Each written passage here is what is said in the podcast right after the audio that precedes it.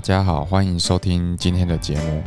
啊。那今天呢，我们来分享几则这个税务的新闻啊。哈，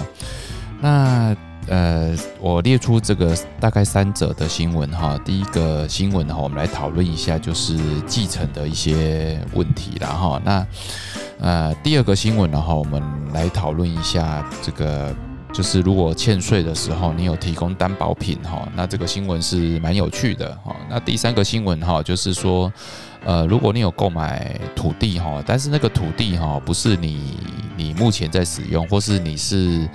呃未来要呃这个赚赚取价差哈的的的不动产哈，那你的这个利息的一个规定啊哈。好，那我们先来讲讨论第一则，然后这个是经济日报这个十月十一号的新闻，然后继承呃主题是继承应收债权哈列遗产申报，然后。那主要就是说，这个继承人哈，那因为这个家里的人过世之后哈，然后就开始办理这个继承的呃遗产税的这个等呃就是申报了哈。那他可能就忘了一件事情，就是说，哎，这个虽然这个土地呀，或是不动产啊，或是股票啦，如果是人寿啊、人寿保险啊，哈，还有其他基金，它都有这个根据这个财产清单去申报。但是他忘了一件事情哈，因为他的家人哈，他的父亲哈是是一个公司的负责人哈，那他忘了去除了这个尽职申报以外哈，那他忘了一件事情哈，就是他忘了把这个公司的财务报表拿出来看一下。好，那国税局在调阅他的资料的时候，发现他的这个他的父亲呐哈，在这担任这个负责人期间呐哈，他有这个。跟股东，呃，就是跟公司有有这个金钱上哈，债权债务上的往来，然后那通常债权债务上，在公司的列账里面，通常会是这个会有一个股东往来的科目，然后那股东往来科目哈，他呃这个他借钱给公司啦，等于是他啊还没有跟公司收回这笔债权，哈啊这个这个债权哈就是。就应该要列为遗产啦，哈。所以呢，我们今天的主题就是说，呃，你除了这个列出财产清单以外，哈，你在公司的出路，哈，就是也要去按，也也需要去注意这个有没有遗产税的事情，然后，那今天这个状况就是说，呃，他这个根据遗产局赠与税法，然后他这个呃六个月内，哈，要把这个。遗产税申报完毕，哈，那这个会计呃，这个财务报表也需要拿出来再看一下，好有没有这个借钱给公司哦，这个还没有收回来情况，哦，这个也记得要列入申报。好，我想这个是常常呃常常这个呃，如果是创业的呃经营事业的老板哦，常会遇到的情况，就是呃你的金钱常常呃就是借给公司。使用好啊，因为是家族型公司嘛，或者自己的艺人公司，好，那就是移移来移去的中间，就常常就忘了去呃整理你的账务的情况啊，所以其实每每年哈去呃定时的去检讨你的财务报表哈，我我觉得对企企业的经营者哈，这个也是蛮重要的，尤其是呃当你的账务哈是委外委外去申报的时候。好，那你的你自己内部的管理账和你的这个申报的账务是否存有一些落差了？哈，我想这个都需要每一年定期的去检讨，然后去讨论。好，好，那第二则新闻呢？哈，就是我们来讨论一下，就是呃，欠税未缴清，哈，这个担保品不退还，哈。那这个是这个台北国税局的一个案例啦，哈。那因为这个欠税人哈，或都是或是欠盈利事业的负责人啊，他因为欠缴税捐呐，哈，然后就被限制出境了啦，哈。啊，但是呢，因为经商的关系，他又必须要这个赶快出国去打拼生意然后去去寻找客户啊，或拜访客户啊，哈，所以他就跟朋友借了一个担保品来做担保。好，那今天的事，今天的这个新闻呢，就是说啊，我好，我这个国税局接受你这个担保品之后，然后我就让你出国了。然后今天这个当事人哈，这个他出国回来的时候，他就跟国税局说：“诶，那我就这个也当初是因为出国哈，所以我就提供一个担保品给你，好，然后我就回来了。我今天回来，那你是不是应该要把担保品还给我呢？”哦，今天这个新闻就是说，呃，国税局是拒绝的哈。那这拒绝的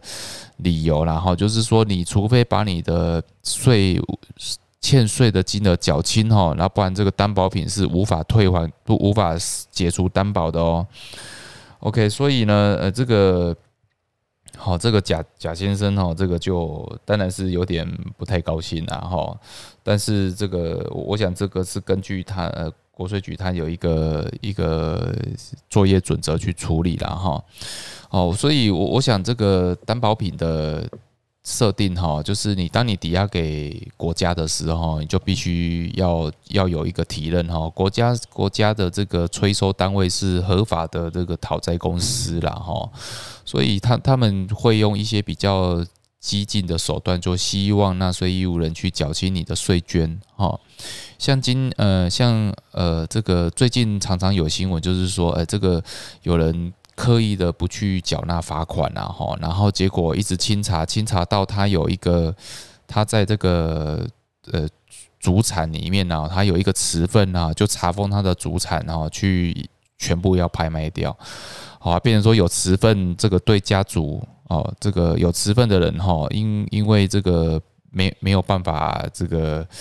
呃。一听到家族的家族的这个产财产呢要被查封拍卖，然后赶快就去借钱来缴清税捐，然后，所以我我想这个在在缴清税捐和这个政府执行这部分哈，我想这个也是要很审慎的、谨慎的去看待这件事，然后就千万别别以为说啊，我我就永远就欠着国家的钱不缴税哈，那。国家的国家的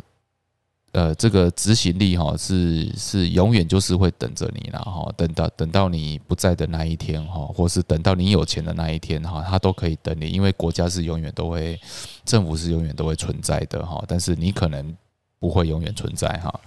OK，那我们再来讨论今天的第三个这个最后一个新闻啊哈，就是说这个盈利事业哈，如果你是你是自己。购买土地然后那你可能就有这个借款的利息然后那如果说你你这个当初持有土地的目的哈，不是为了经营使用，是为了拿来赚取价差了哈，这个在会计原则上会被列为这个是属于投资性的不动产然后而不是营业用的不动产然后那当你。列为投资性的不动产的时候，哈，这个在税务上的差异就是说，你的利息的支出了哈，你可能没有办法马上去列支列当做费用，你可能会一直递延哈，把它递延到你卖有一天卖出这个土地的时候哈，你可以当做这个费用。费用哈，来去减除你的你你的利得啦哈。那今天这个新闻的例子呢，就是就是这个这个有一间公司啊，他就买一个土地啦，啊，都这个土地看起来是相当可观的，因为他列报了这个利息当年度的利息费用一百五十万啊哈。那国税局当然就觉得说，哎，这个这个利息支出哦是相当庞大、相当异常，所以就。深入的了解，那了解过后呢，就是说，哦，他发现这个土地没有在做，没有在做营业上使用哈，而而而是而是在进一步查询哦，就发现说啊，他是为了赚取价差去投资用的，OK，那就把它列为投资性的不动产了哈，那当然就该该笔的利息支出了哈，就没有办法列入费用。哦，那 T 呃，这一把它做一个重分类之后哈，列到这个这个递延的递延的支出，那当然就变成说要补缴税金了哈。好，所以呢，我们我们必须要清楚说哈，这个这个我们持有不动产的目的，公司持有不动产的目的哈，然后你才能决定这个你后面的相关的支出哈，这个这个是否要才要。对当年度产生影响，或是说递延递延申报了哈，所以想，所以我想这个呃，台湾进入国际会计准则之后呢，其实很多很多的这个科目的变动啦，其实呃，这个分类哈，都必须要有一个清楚，已经有一个清楚的原则脉络了哈。那事业的负责人啊，企业负责人就是必须要很清楚哈，然后了解相关的税务了哈，那才能避免这个。这个补税的情况产生，OK，那我们的今天分享哈，就分享这三则新闻哈，那也希望对各位听众有一些帮助。好，那我们的节目就分享到这边，谢谢，拜拜。